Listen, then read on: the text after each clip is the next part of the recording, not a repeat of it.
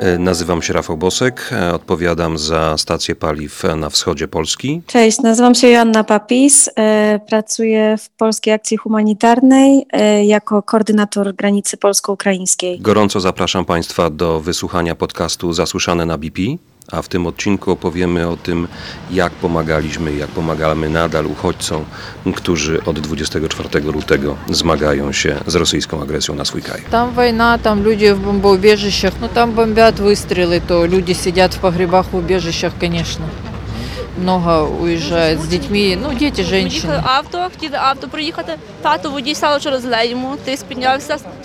24 lutego dla nas e, to taki bardzo trudny oczywiście dzień, jak dla wszystkich. E, natomiast od strony biznesowej 24 luty to był tłusty czwartek. Dzień, w którym sprzedajemy e, pączki i cieszymy się i bawimy się sprzedażą pączków na naszych stacjach. Od samego rana na wszystkich stacjach pracownicy wypiekali, pakowali pączki i wiadomość o wybuchu wojny. Oczywiście otrzymaliśmy, jak chyba większość z nas, z mediów w Polsce. Te, te, pierwsze godziny dla nas tego wybuchu były nieoczywiste, dlatego że one wzbudziły panikę wśród polskich kierowców.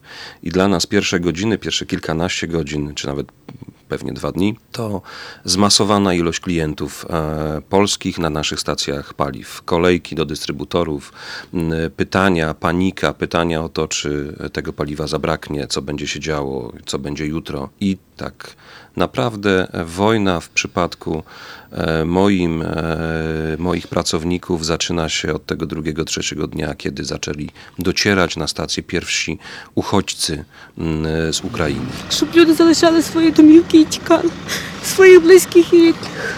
В Києві наші родичі всі залишились. Бабуся, сестри.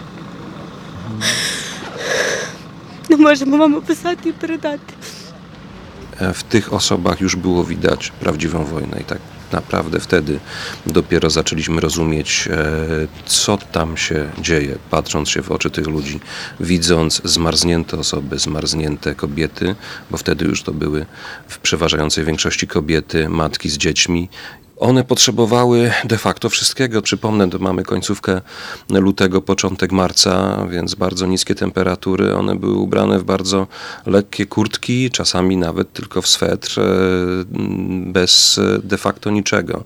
Jakaś reklamówka, w reklamówce w przeważającej większości e, była woda, czy był, był jakiś suchy prowiant, który otrzymywali na granicy i e, takie wspomnienie, które jest trudne, ale ono cały czas we mnie funkcjonuje i myślę we wszystkich moich współpracownikach, którzy wówczas e, obcowali z tymi, tymi ludźmi, z tymi uchodźcami, to oczy małych dzieci, takich małych w sensie dwu, trzy, czterolatków, trochę starszych dziesięciolatków czy nastolatków, które w oczach po prostu miały strach. Син Стасик 6 років, донечка Розалія 8 років. Ну, война идет, сидели в погребе, Э, очень страшно, я очень быстро собиралась, очень сильно боялась, у меня руки трусились. Pierwszy raz pojechałam na granicę 1 marca, było bardzo zimno, w dzień nawet dochodziło do minus 8, minus 9 w nocy, nawet minus 15. Na początku nie mieliśmy oczywiście ogrzewania, nawet światła, więc e, polegaliśmy na generatorach. Te generatory były na, na paliwo. Dzięki temu, że otrzymaliśmy pomoc z BP, tak naprawdę mogliśmy produkować prąd, ogrzewanie w jakimś stopniu, no i przede wszystkim też światło. Osoby, które tam już się znajdowały, to były głównie osoby lokalne, to byli sąsiedzi, to były osoby, które tak naprawdę rzuciły wszystko i zaczęły gotować zupy, ciepłe herbaty. No, nikt nie spodziewał się takiego ogromu e, sytuacji, która, która miała miejsce właśnie w koniec lutego czy początek marca. Tutaj mogą liczyć na każdą pomoc. Dostaną posiłek, dostaną jakieś ubranie, opatrunki medyczne. To są wszystko towary, które ofiarowali nam tutaj darczyńcy, tak? Są osoby prywatne, są firmy. Teraz nie wygląda to najgorzej. Najgorzej jest e, wieczorem od godziny 22-23, kiedy zjeżdżają nam po prostu w większości matki z dziećmi, które, gdzie dzieci mamy wychłodzone. Oczywiście Polska Akcja Humanitarna również y, ruszyła do, do pomocy. Te pierwsze tygodnie tak naprawdę były ogromnie, ogromnie ciężkie. Jeszcze cały system tak naprawdę y, nie został stworzony. Mm, było bardzo dużo dezinformacji. Pomagaliśmy e, nie tylko informacjom czy pożywieniem, ale również kontaktowaliśmy się e, z, z lokalnymi osobami, które zajmowały się e, transportem, które zajmowały się punktem recepcyjnym. To wyglądało tak, jak, jak mówi rzeczywiście. Natomiast mm, gdy przyjeżdżały autobusy, e, myślę tutaj w tym momencie o miejscach obsługi podróżnych, tak zwanych MOP-ach na autostradach czy na drodze mm, ekspresowej jest 12, jest 17. E, Tam oczywiście cały budynek stacji był non-stop wypełniony. 24 na, godziny na dobę ten budynek był wypełniony uchodźcami, którzy e, przybywali wysiadając z autobusów, z busów, ale wówczas e, zaczęła się rzecz absolutnie fantastyczna. Nasi pracownicy w tym czasie, a ten czas trwa nadal, to, to się nie skończyło i tego musimy być świadomi, e, wykazywali się i wykazują nadal olbrzymią empatią w kierunku uchodźców. To był absolutnie olbrzymi stres, bo tak jak wspomniałem, nikt Myślę, nikt nie spodziewał się mm, tego, że e, wojna w dzisiejszych czasach, kiedy podróżuje się po świecie, kiedy mówi się różnymi językami, kiedy e, poznaje się kulturę drugiej osoby, może nastąpić. M, Zaskoczyła nas wszystkich. E, Musieliśmy radzić sobie z obcym językiem, ze stresem tych ludzi, pomagać im, a jednocześnie wykonywać naturalne, standardowe obowiązki, m, które, które pełnimy na stacji paliw. Tyle tylko, że e, z- w zwielokrotnionej ilości. To był fantastyczny wyczyn. To, co moje załogi w tym momencie od strony operacyjnej, e, powiem, e, wykonywały, to absolutnie w mojej ocenie e, zasługuje na Nagrodę Nobla, jeżeli takowa kiedyś będzie przyznawana.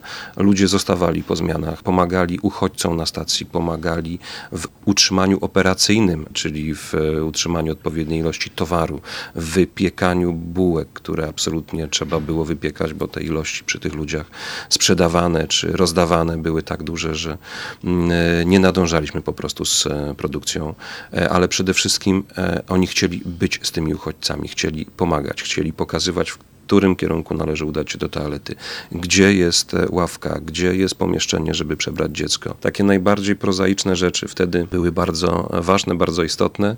Chwilę refleksji mam w tym momencie, ale powiem, że to naprawdę fantastyczny czas, taki wewnętrzny dla człowieka. Myślę, że go przepracowaliśmy też dobrze. Ja zawsze wspominam, że pierwsze dwa tygodnie tak, tak naprawdę nie pamiętam. To była praca po 18, 19, 20 godzin na nogach. E, To były właśnie te najgorsze mrozy, te najgorsze momenty tak naprawdę zlewają się w jedność, ale mam takie momenty e, przypomnienia sobie o ludziach, o, o sytuacjach. Jedna taka sytuacja to była e, całej rodziny. E, to była mm, córka, jej mama, jej babcia i e, tej córki syn, więc to była rodzina czteropokoleniowa.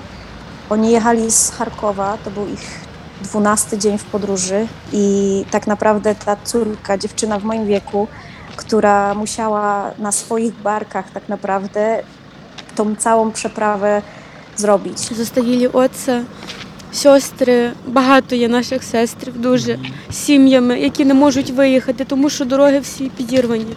І ніхто вже не може виїхати. Мости зірвані, дороги всі просто сидять в будинках під надкриттям і чекають, щоб залишитись живими.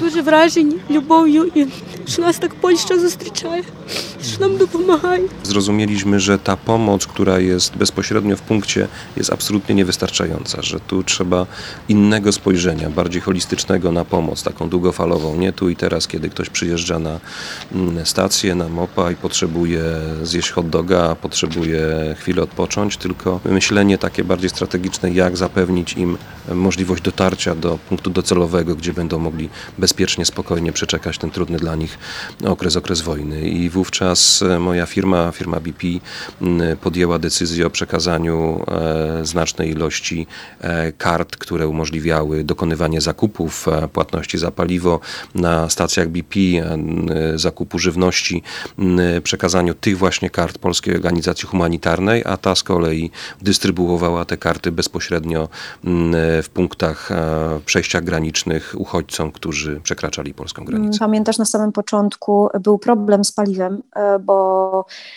Bardzo dużo ludzi właśnie bojąc się sytuacji też napełniało karnistry, napełniało właśnie e, baki, więc zwłaszcza przy granicy był duży problem, żeby to paliwo zdobyć. Dzięki właśnie BP mieliśmy nieograniczoną możliwość, żeby napełniać dodatkowo nasze właśnie karnistry osób, które właśnie jechały e, w Ukrainę tam do naszego biura pomagać albo na granicy, aby mieć wystarczająco paliwa na te generatory. Dzisiaj sytuacja jest e, diametralnie różna od tej, którą mieliśmy e, kilka miesięcy temu.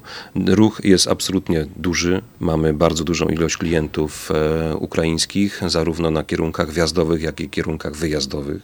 E, pewne symptomy powrotu do normalności, zaznaczam, pewne symptomy występują. Niemniej ta sytuacja nadal trwa, wojna nadal trwa i myślę, że długi jeszcze czas przed nami, by to się skończyło. Wiemy, że to nawet jeżeli wojna zakończy się, tam pomoc będzie potrzebna przez, przez wiele, wiele lat. Polska Akcja Humanitarna zaangażowała się i nie planuje przerywać tej pomocy do czasu, aż pomoc nie będzie potrzebna.